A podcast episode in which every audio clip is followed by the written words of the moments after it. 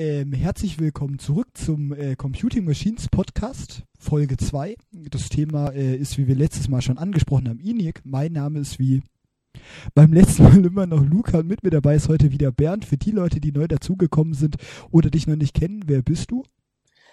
Mein Name ist Bernd Uhlmann. Ich bin äh, eigentlich Professor für Wirtschaftsinformatik an der Hochschule für Ökonomie und Management in Frankfurt.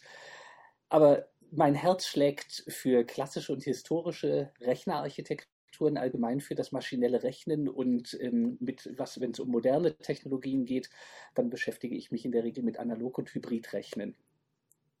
Analogrechnen hatten wir ja letztes Mal auch schon mal ein bisschen gesprochen, ist haben wir ja irgendwie zu ENIAC und äh, für die Leute, die jetzt keine Ahnung haben, was, was der ENIAC denn war, was kann man sich denn da so vorstellen? Es war ein Computer, aber was war denn so besonders über den, beziehungsweise was sind so die wichtigen Daten dazu?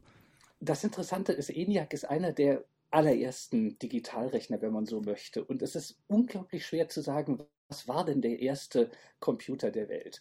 Das hängt immer davon ab, a, wen man fragt und aus welchem Land derjenige kommt. Für die Amerikaner ist das ENIAC, für die Deutschen sind das die Relaisrechner von Konrad Zuse. Ähm, für die Amerikaner ist es vielleicht auch der Atanasoff-Berry-Computer.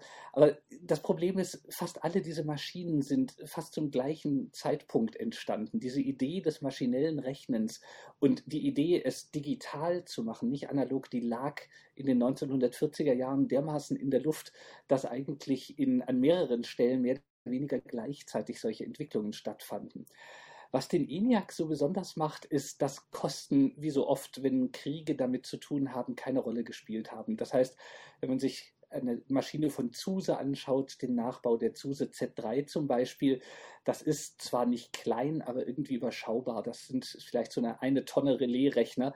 Der ENIAC war ein Monstrum. Also selbst aus heutiger Perspektive war der ENIAC wirklich monströs groß allein mit ähm, über 17.000 Röhren und der Flächenbedarf waren fast 100 Quadratmeter nur für die CPU. Das heißt, das war das erste Mal, dass man nicht nur eine äh, mit Röhren arbeitende elektronische Rechenanlage gebaut hat, sondern auch das erste Mal, dass man sowas gleich im großen Stil gemacht hat, ohne irgendwo klein anzufangen. Und also du hast ja schon vom Krieg gesprochen. Was hat denn ähm, ausgelöst, dass der ENIAC entwickelt worden ist, weil man baut ja Computer eigentlich nicht ähm, einfach so und vor allem nicht im Krieg.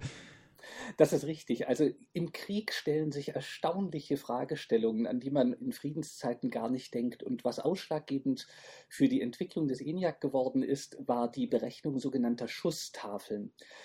Wenn man ein Geschütz hat, ein Artilleriegeschütz zum Beispiel, dann ist die Einstellung dieses Geschützes ausgesprochen kompliziert.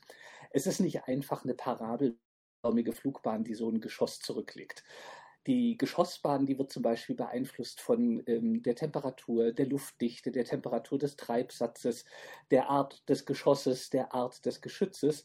Das heißt, man braucht eigentlich für jede Kombination aus Geschütz und möglichen Geschossen, die man verschießen möchte, sogenannte Schusstafeln. Und in diesen Schusstafeln stehen dann quasi Korrekturwerte drin. Das heißt, man kann mit Hilfe der Tafel dann ausrechnen, ich habe gerade eine Lufttemperatur von 20 Grad und eine Luftfeuchtigkeit von 40 Prozent und einen Luftdruck von bla bla bla und mein Ziel liegt in der Richtung und der Entfernung, auf welchen Elevations- und Azimutwinkel muss ich mein Geschütz einstellen. Und das ist unglaublich aufwendig, solche Schusstafeln zu berechnen, denn man muss für die Schusstafeln Differentialgleichungen lösen. Heutzutage ist das natürlich nicht schwierig. Man hat ja endlich Digitalrechner, aber das war genau das, wofür ENIAC konzipiert worden war, nämlich die Differentialgleichungen zu lösen, die hinter diesen speziellen Schusstafeln standen. Denn man brauchte, wie gesagt, für jede Kombination von Geschütz und Geschossen Schusstafeln. Und interessanterweise stellte sich auch heraus, dass die Schusstafeln, die man für bestehende Geschütze und Geschosse hatte, nicht funktioniert hatten für die Streitkräfte der USA, die in Nordafrika angelandet sind, weil wenn man zum Beispiel sehr weit entfernte Ziele beschießt, auch die Erdrotation berücksichtigt werden muss. Und naja, da ist man halt auf der ganz anderen Position auf dem Globus. Das heißt, man musste in sehr, sehr schneller Folge viele, viele, viele Schusstafeln berechnen. Das ging nicht mehr nur manuell. Hat man, also wie hat man das vor Ihnen hier gemacht, diese Sch Das ist unglaublich, wie aufwendig die Berechnung solcher Schusstafeln waren. Man hat in den Schusstafeln viele, viele Trajektorien von Geschossen und Geschützkombinationen äh, gehabt. Und jede solche Flugbahn wird beschrieben durch eine erstaunlich komplizierte Differentialgleichung. Wenn man so an die Schule denkt, die Gleichungen, die man da kennenlernt, da ist immer so die Frage, was ist x? Das ist, wenn man ehrlich ist, außerhalb der Schule immer eine relativ uninteressante Frage, weil x ist irgendwie am Ende des Tages ein konstanter Wert. Das ist nicht interessant. Interessant wird die Welt, wenn man sich anschaut, wie zeitlich veränderliche Systeme sich verhalten. Und das ist der Punkt, wo Differentialgleichungen ins Spiel kommen. Und das macht Differentialgleichungen so unglaublich interessant und so unglaublich schwierig zu lösen. Bei einer Differentialgleichung suche ich nicht einen Wert, x gleich 42 oder sowas, sondern bei einer Differentialgleichung suche ich eine Funktion. Das heißt zum Beispiel in dem Fall eine Kurve. Welche Flugbahn nimmt das Geschoss? Das Problem ist, Differentialgleichungen begleiten einen auf Schritt und Tritt, auch wenn es einem nicht bewusst ist. Aber alle dynamischen Systeme, also wirklich alles, was nicht gerade konstant ist, wird durch Differentialgleichungen beschrieben, egal ob das Flugbahnen sind, ob das Bewegungen von Maschinenteilen, von Autos, ob das der Herzschlag ist, alles, was zeitvariabel ist, lässt sich durch Differentialgleichungen beschreiben. Und das Problem ist, man kann zwar für eigentlich alles eine Differentialgleichung hinschreiben, aber es gibt für die wenigsten Differentialgleichungen eine sogenannte analytische Lösung.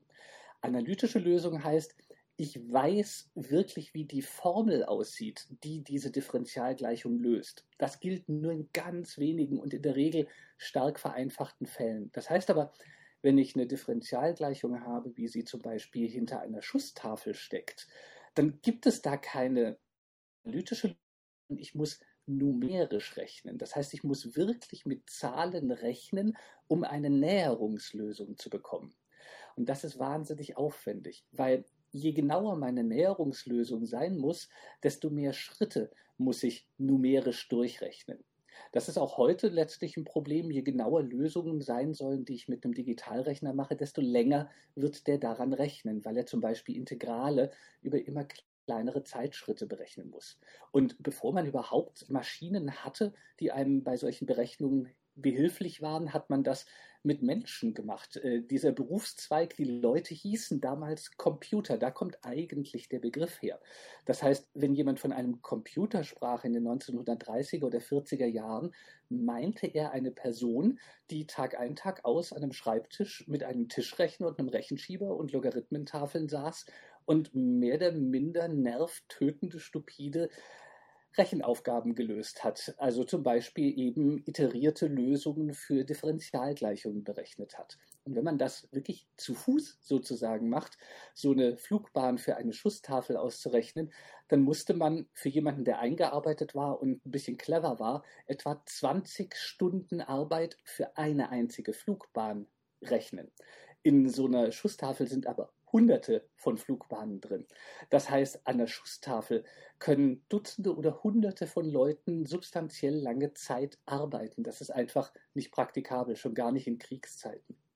Und was man dann gemacht hat, man hat einen mechanischen Analogrechner eingesetzt. Der stand schon zur Verfügung. Sowas nannte man früher einen Differential Analyzer. Dazu könnte man irgendwann auch mal vielleicht eine Folge machen. Das ist ein hochspannendes Thema, vor allem weil es so schön anschaulich ist, weil es geht am Ende wirklich um rotierende Scheiben, Zahnräder und ähnliches, mit denen man erstaunlich komplexe Mathematik lösen kann. Das Problem an diesen mechanischen Differential Analyzern war zum einen, die waren unglaublich fehleranfällig. Wenn man sich vorstellt, man hat Hunderte oder Tausende von kleinen Getrieben, äh, Drehmomentverstärkern und ähnlichem. Irgendwas geht irgendwie immer kaputt. Das ist das eine Problem bei solchen komplexen, rein mechanischen Anlagen. Und das andere Problem ist, es war immer noch nicht so schrecklich schnell. Es war sehr viel schneller, als es per Hand zu rechnen. Man konnte eine Flugbahn in etwa 15 Minuten rechnen, aber das ist immer noch nicht so schnell gewesen, wie man es sich eigentlich erhofft hatte. Und dann Vorhang auf für ENIAC. Bei ENIAC hatte man denn die Möglichkeit, dass man eine solche Rechnung in unter einer Minute, 30 Sekunden zum Beispiel, durchrechnen konnte. Und damit hätte man, man beachte den Konjunktiv, dann Schusstafeln in großer Menge produzieren können. Du hast jetzt hätte gesagt, wie war es dann tatsächlich? Ähm das Problem kennt man heute auch kaum ein Großprojekt, das in Time und in Budget, wie man heutzutage sagen würde, abgeschlossen wurde. Das Problem war, der Zweite Weltkrieg war zu Ende, bevor ENIAC betriebsbereit war. Das heißt, man hatte sehr, sehr viel Geld in die Entwicklung von ENIAC gesteckt, auch sehr, sehr viel Manpower. Man musste ja überall wirklich Neuland betreten. Es war ja nicht so, dass man sagen konnte, hm, ich brauche einen Flipflop, das kann ich irgendwo kaufen, sondern man musste ja wirklich selbst die ganz grundlegenden Bauelemente dieses Computers erstmal entwickeln. Und das hat sehr, sehr viel länger Zeit gedauert, als man eigentlich gehofft hatte. Und das heißt, ENIAC war in dem Moment, wo er in Betrieb genommen wurde, der sogenannte Acceptance-Test von ENIAC erfolgte 1946, äh, war er eigentlich schon überflüssig gewesen, weil zumindest das Schusstafelproblem nicht mehr vorhanden war was mir jetzt gerade so einfällt, ENIAC, wir sprechen gerade über die Abkürzung, aber was heißt denn das tatsächlich? Es ist der Electronic Numerical Integrator and Computer für die Leute, die es interessiert, dass wir jetzt hier so Abkürzungen benutzen, dass man vielleicht auch weiß, ähm, was die bedeuten. Äh, genau, dann möchte ich übrigens, entschuldige, das ist ein interessanter Punkt. Heutzutage weiß jeder, was ein Computer ist, aber man nennt eine Maschine heute ja nicht mehr bla bla bla Integrator. Und das ist ein Hinweis darauf, dass ENIAC ursprünglich dafür gedacht war, Differentialgleichungen zu lösen. Denn da braucht man sehr, sehr viele Integrationsoperationen. Das heißt, das ist ein Hinweis darauf, ENIAC hat erstaunlich wenig Ähnlichkeit, also nicht nur von seinem Äußeren und von seiner Implementation, sondern auch daher, wie man ihn programmiert hat mit unseren heutigen Computern. Er kommt aus einer ganz anderen Zeit und hat sich eigentlich auch als Dead End erwiesen, wenn man ehrlich ist du hast es gerade angesprochen, er wurde vollkommen anders ähm, programmiert als die heutigen Computer. Man, wenn man das so, wenn man die, wenn man Bilder von ENIAC sieht, man könnte, wenn man weiß, wie Analogcomputer aussehen, auch meinen, es ist ein Analogcomputer. Für die Leute, die nicht wissen, was ich meine, Bernd, ähm, wie hat man ENIAC denn programmiert? Ganz anders, als man es heute machen würde. Heute ist man gewohnt, das hatten wir ja auch in der ersten Folge über Sage, dass man einen Hauptspeicher hat, in dem nicht nur Daten liegen, sondern auch Instruktionen. Das Problem war, in den 40er Jahren hatte man eigentlich gar keine brauchbare Technologie, um Dinge digital zu speichern. Ich sage explizit digital und nicht binär, weil ENIAC hat interessanterweise nicht im Zweier-System, sondern im Zehner-System gerechnet.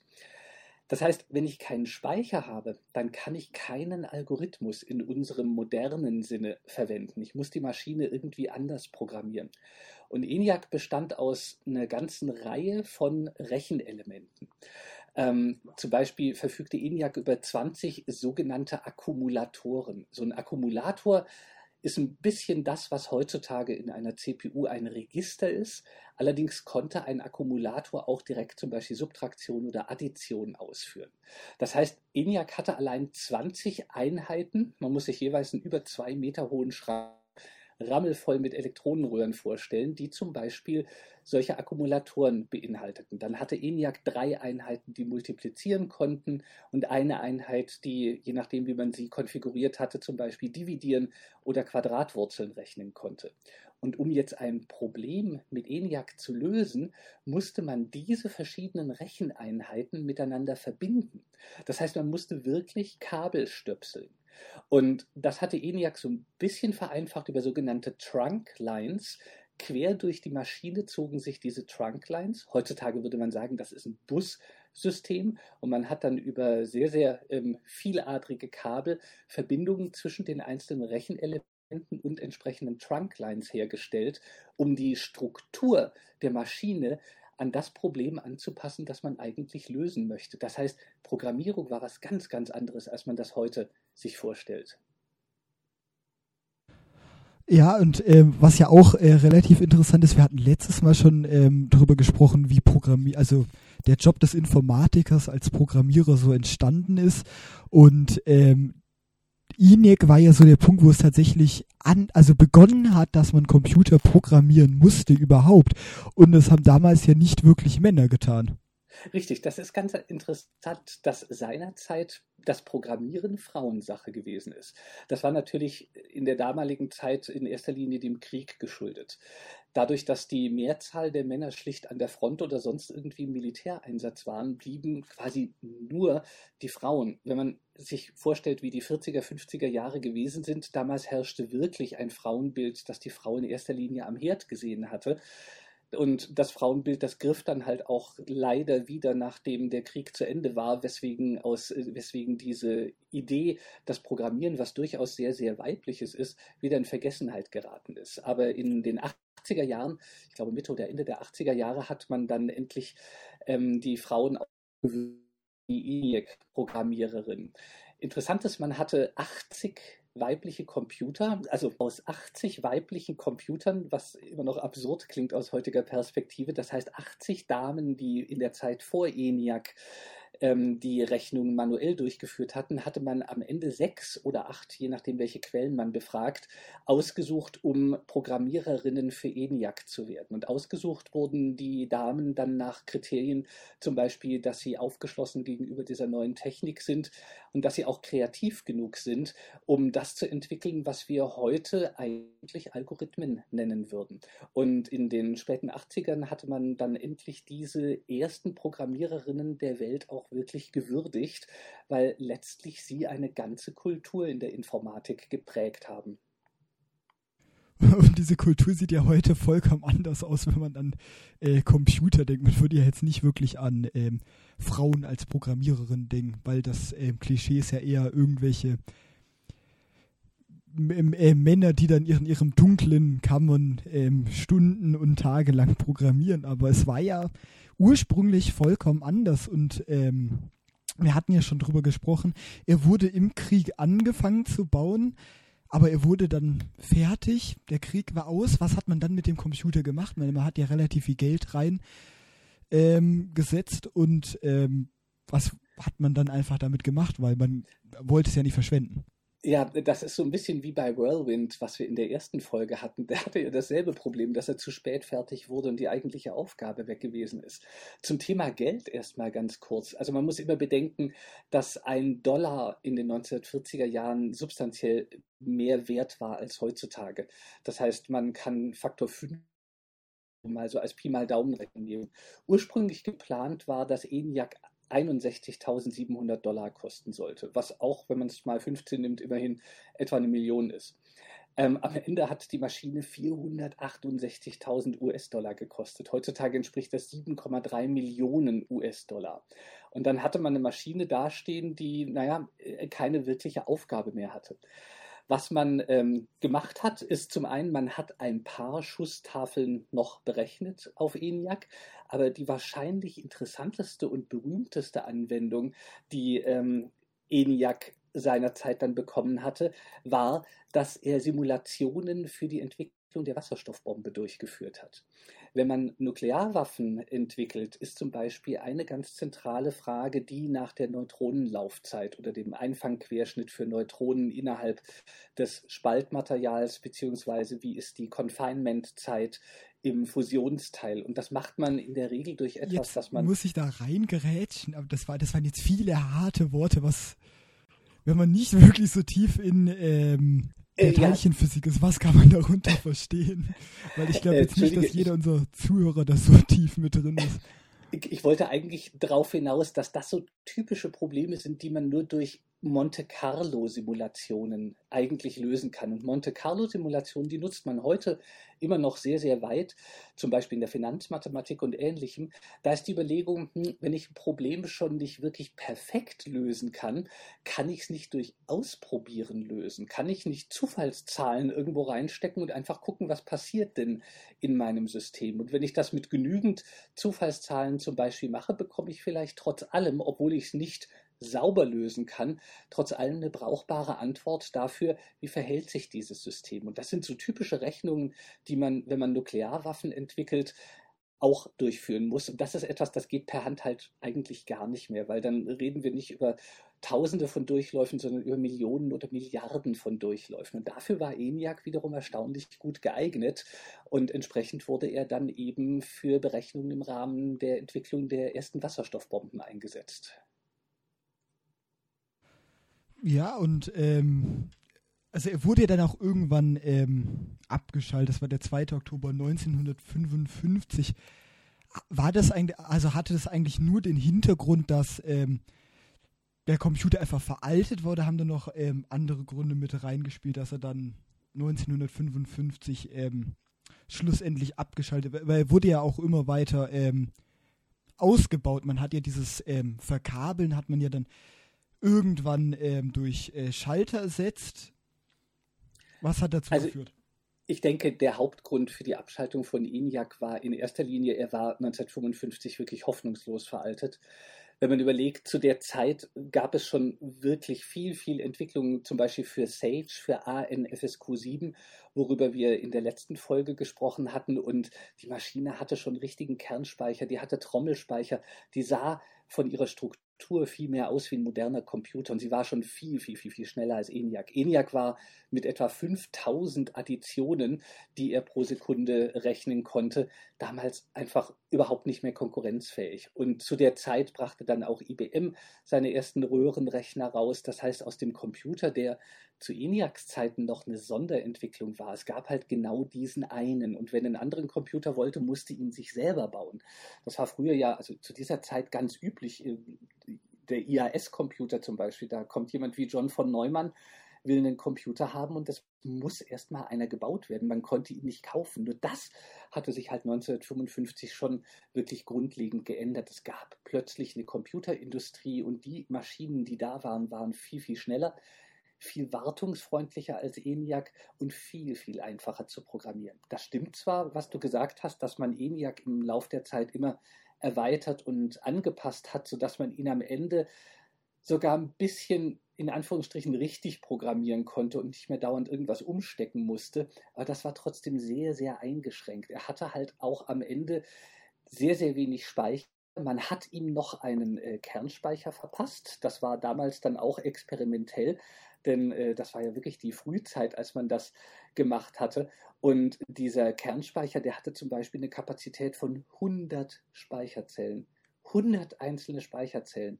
Zu einer Zeit, als ANFSQ7 dann schon 4096 und später 64 K Speicherzellen hatte. Also er war einfach, er gehörte zum alten Eisen im äh, Oktober 1955 wir hatten ja auch letztes Mal drüber gesprochen, weil ähm, Whirlwind und INF-SQ7 waren ja relativ äh, verlässliche Rechner schlussendlich.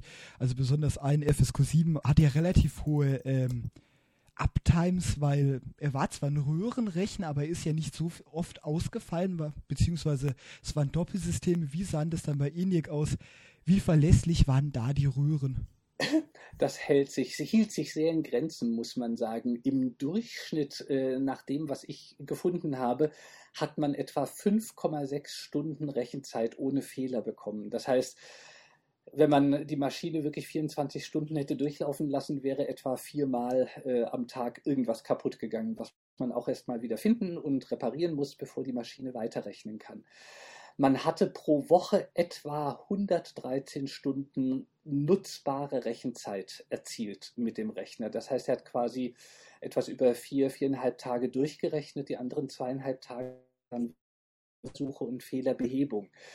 Andererseits, das ist aus heutiger Sicht natürlich völlig absurd. Was will ich mit einem Rechner, der im Durchschnitt nur 5,6 Stunden fehlerfrei rechnen kann? Aber wenn man sich überlegt, dass die Alternative ist, dass man zusammen mit 79 anderen Leuten an langen Schreibtischen sitzt und mit Rechenschiebern und Tischrechenmaschinen irgendwas zu Fuß rechnet, dann sind 5,6 Stunden, bei denen ich in jeder Sekunde 5000 Additionen durchführen kann, schon gar nicht so schlecht gewesen. Absolut. Und ähm, ich glaube, was äh, auch eine sehr interessante Frage ist, ähm, was haben wir denn da, also was hat die Menschheit, nenne ich es mal, mitgenommen von ihnen. Was haben die, Wissenschaftler daraus gelernt, wie sie das ähm, konstruiert haben, was man verbessern hätte können? Was das hat man mitgenommen? Das ist eine gute Frage. Ich glaube, in erster Linie hat man aus ENIAC gelernt, wie man es in Zukunft besser nicht nochmal macht. Man darf den Leuten nicht den Vorwurf machen, wie kann man denn so doof sein und so eine Maschine bauen. Sie waren die Ersten. Sie hatten keine Vorbilder. Sie mussten viele Dinge und Sackgassen erstmal selber erkunden. Interessant ist, dass äh, J. Presper Eckert und John Morclay später eine äh, eigene Firma gegründet haben, die ähm, sich mit der Entwicklung von Computern befasst hat. Und äh, die haben 1946 die Eckert Morclay Computer Corporation gegründet und ähm, unter anderem dann auch äh, Maschinen wie den UNIVAC 1 und eine auch sehr glücklose binäre Maschine, den BINAC, gebaut. Das heißt, das Wichtige, glaube ich, an ENIAC war auf der einen Seite, dass man demonstriert hatte, man kann wirklich eine Maschine mit über 17.000 Elektronenröhren bauen, die sinnvolle Arbeit leisten kann. Das heißt, es ist nicht so schlimm, dass ich alle 30 Sekunden irgendwo eine Röhre tauschen muss, vielleicht so alle 5,6 Stunden. Das ist absurd, aber besser als nichts.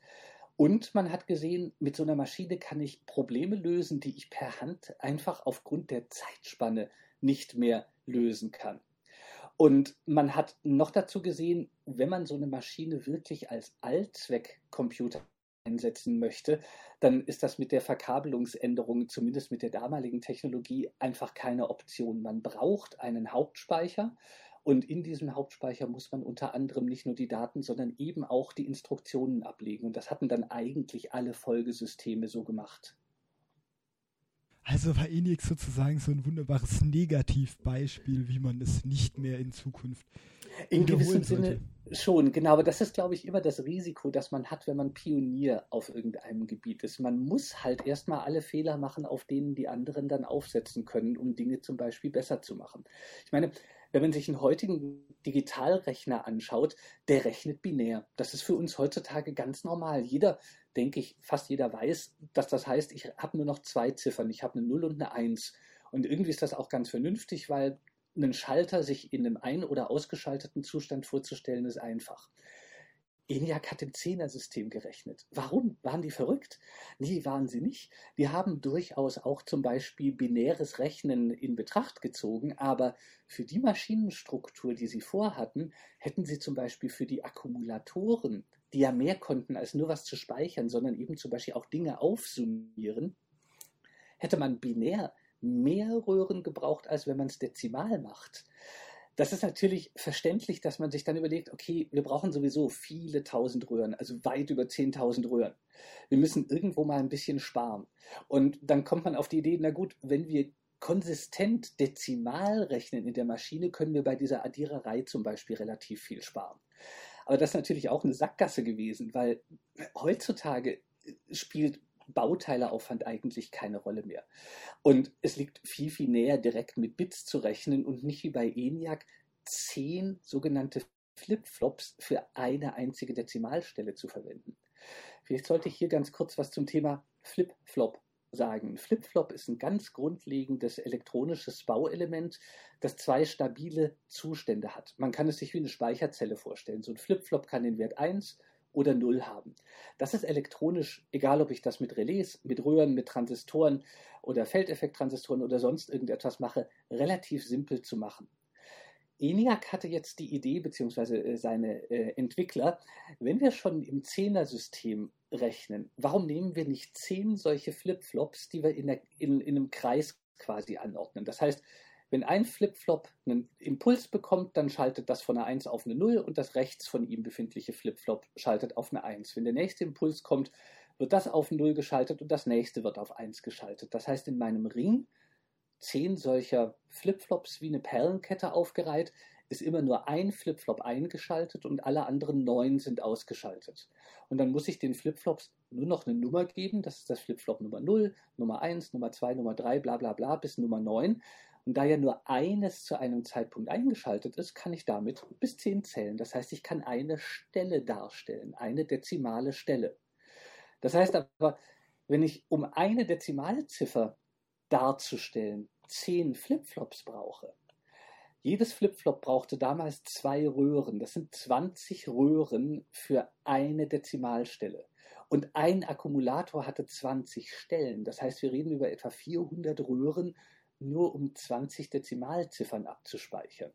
Das äh, hat sich definitiv als Sackgasse erwiesen, weswegen heutige Maschinen auch immer im äh, Binärsystem rechnen. Es gab übrigens, Entschuldige, in Russland einige Entwicklungen, die allerdings auch nicht ähm, erfolgreich waren. Sie haben natürlich funktioniert, aber sie haben den Lauf der Dinge nicht geändert. Es gab russische Rechner, Setun hieß eine der Maschinen, die haben zum Beispiel nicht im Dezimalsystem, nicht im Binärsystem, sondern in einem Ternär, in einem Dreiersystem gerechnet.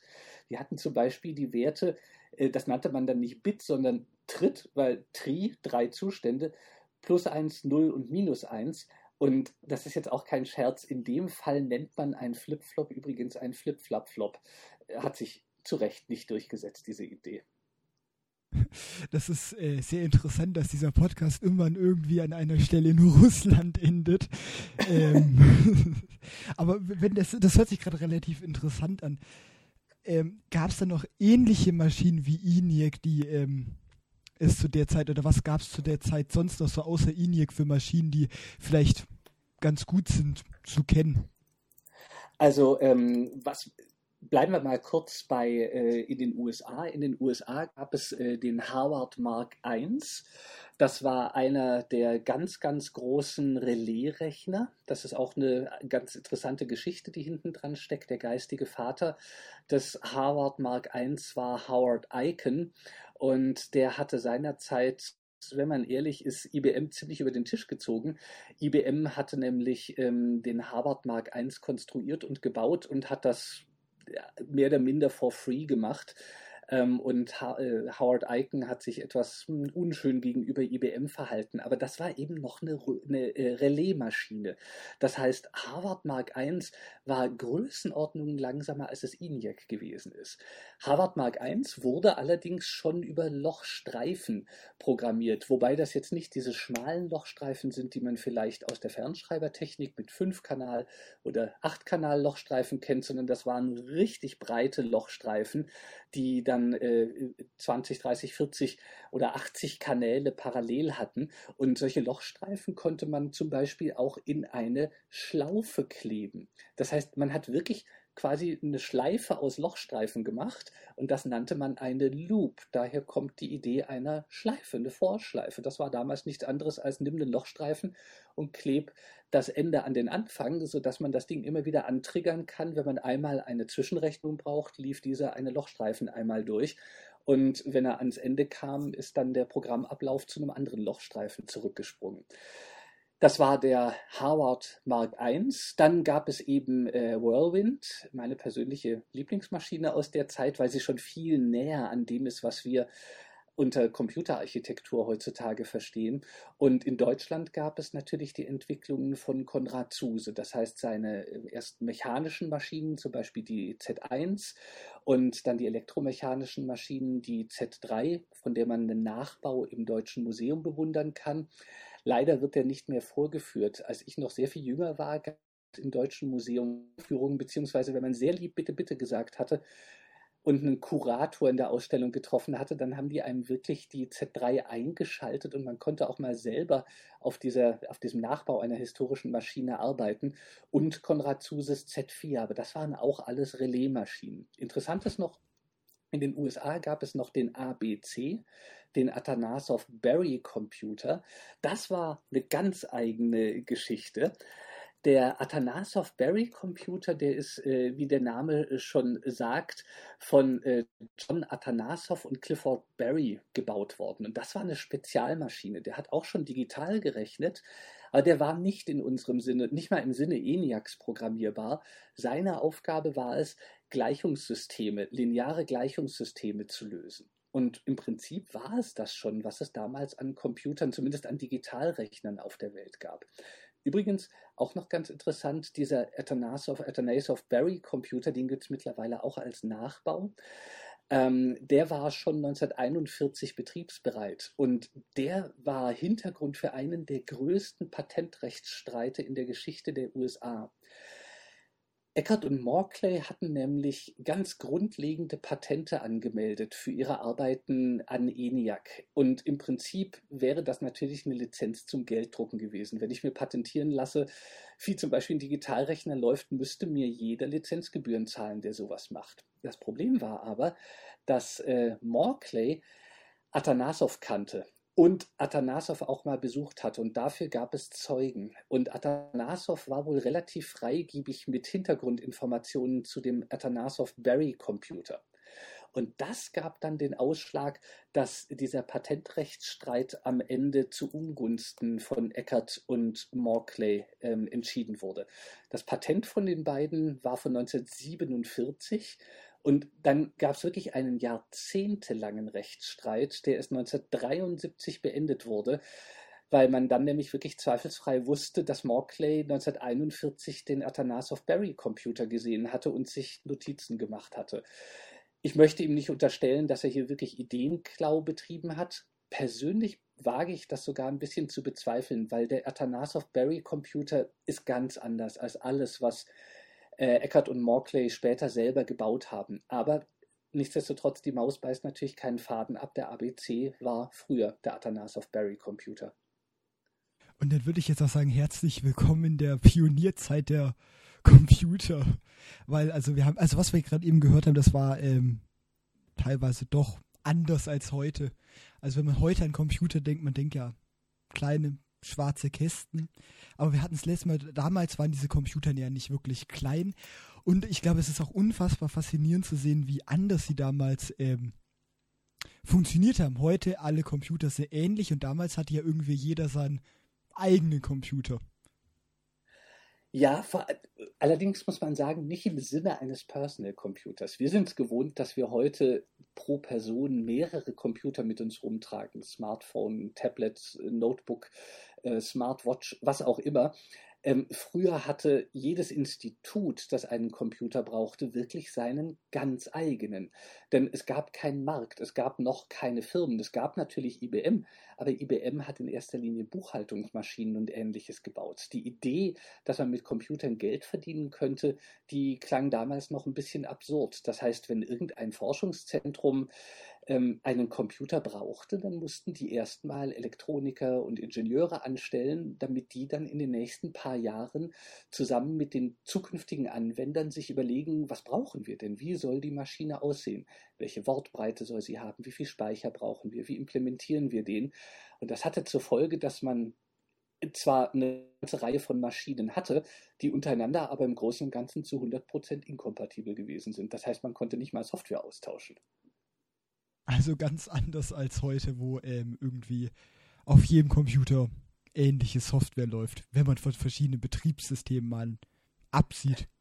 Das ist richtig. Man muss auch noch sehen, die Idee eines Betriebssystems gab es damals gar nicht. Wenn man von Computer sprach, dachte man an die quasi nackte Maschine. Es gab keine Benutzerschnittstellen in unserem Sinne. Terminals gab es sowieso nicht. Das heißt, Input und Output fand im besten Fall über Lochkarten statt. Im nicht ganz so guten Fall musste man binär mit vielen Schaltern seine Programme in den Speicher laden. Und ähm, es gab kein Betriebssystem, es gab keine Device-Treiber oder sonst was. Das heißt, man musste wirklich, wenn man ein Problem lösen wollte, auf allerunterster Ebene, auf der Maschinensprachebene, in der Regel nicht mal Assembler, wirklich auf Maschinensprachebene, das heißt auf Bit-Ebene mit der Maschine kommunizieren und sie programmieren. Unglaublich aufwendig. Falls es tatsächlich jemand interessieren sollte, ähm, es gibt tatsächlich äh, zu ENIAC eine ähm, Simulation, die jeder bei sich zu Hause ähm, ausprobieren kann. Das heißt, falls jetzt jemand ähm, akutes Interesse daran gefunden hat, mal auszuprobieren, wie es ist, mit ähm, ENIAC ähm, rumzuprogrammieren, ähm, in der Beschreibung von dem Podcast hoffe ich, dass ich das, ähm, den Link dafür reinbekomme und wenn ihr dann Interesse habt, könnt ihr das ja mal ausprobieren, wie das, weil es ist einfach vollkommen anders als heute zu programmieren. Man hat nicht irgendwie eine Sprache wie C oder Python, sondern es ist Kabel rumstecken oder halt bei anderen damaligen Computern, wie du Ben gesagt hast, ähm, äh, Schalter schalten. Also wo man das ja tatsächlich dann, wenn man sich diese wunderbaren ähm, Computer aus den 70ern noch, noch anschaut, relativ oft sieht mit ähm, Schaltern. Genau, das Aber, ist das, was man gerne in, äh, in der Szene sozusagen als Blinkenlights-Maschine bezeichnet. Eine Maschine mit vielen, vielen Schaltern und vielen, vielen Lämpchen, die während der Operation der Maschine dann auch äh, wild vor sich hin flackern. Das macht natürlich schon was her. Aber ich glaube, das ist wieder ähm, äh, ein Thema für eine ganz eigene Folge und ähm, ich hoffe jetzt einfach mal, ihr als Zuhörer oder Zuhörerin, man weiß ja nie, ähm, habt genauso viel gelernt wie ich und ähm, wenn ihr noch mehr ähm, interessante Geschichten jetzt aus vergangenen Computern oder vielleicht auch bald aus der Zukunft hören wollt, könnt ihr ja gerne wieder in der nächsten Folge mit einschalten. Wenn du nichts mehr zu sagen hast, Bernd, jetzt, dann ähm, würde ich ähm, mich verabschieden auch, weil ähm, wir haben aus der letzten Folge gelernt, eine, eine Stunde 30 ist schon hart. Das, das kannst du, glaube ich, zustimmen. Definitiv, wobei man mich immer ein bisschen bremsen muss. Aber ich bin soweit auch glücklich und bedanke mich ganz herzlich, dass ich Teil dieser Podcast-Folge sein durfte. Immer gerne und dann ähm, das nächste Thema steht noch nicht fest, aber ähm, wenn euch die letzten zwei ähm, Folgen gefallen hat, bin ich mir sicher, dass was auch immer wir in der nächsten Folge für ein Thema haben, euch das auch sehr interessieren wird und dann wünsche ich euch noch einen schönen Abend, schönen Tag oder wann auch immer ihr die Folge gerade hört und damit äh, tschüss und bis zum nächsten Mal.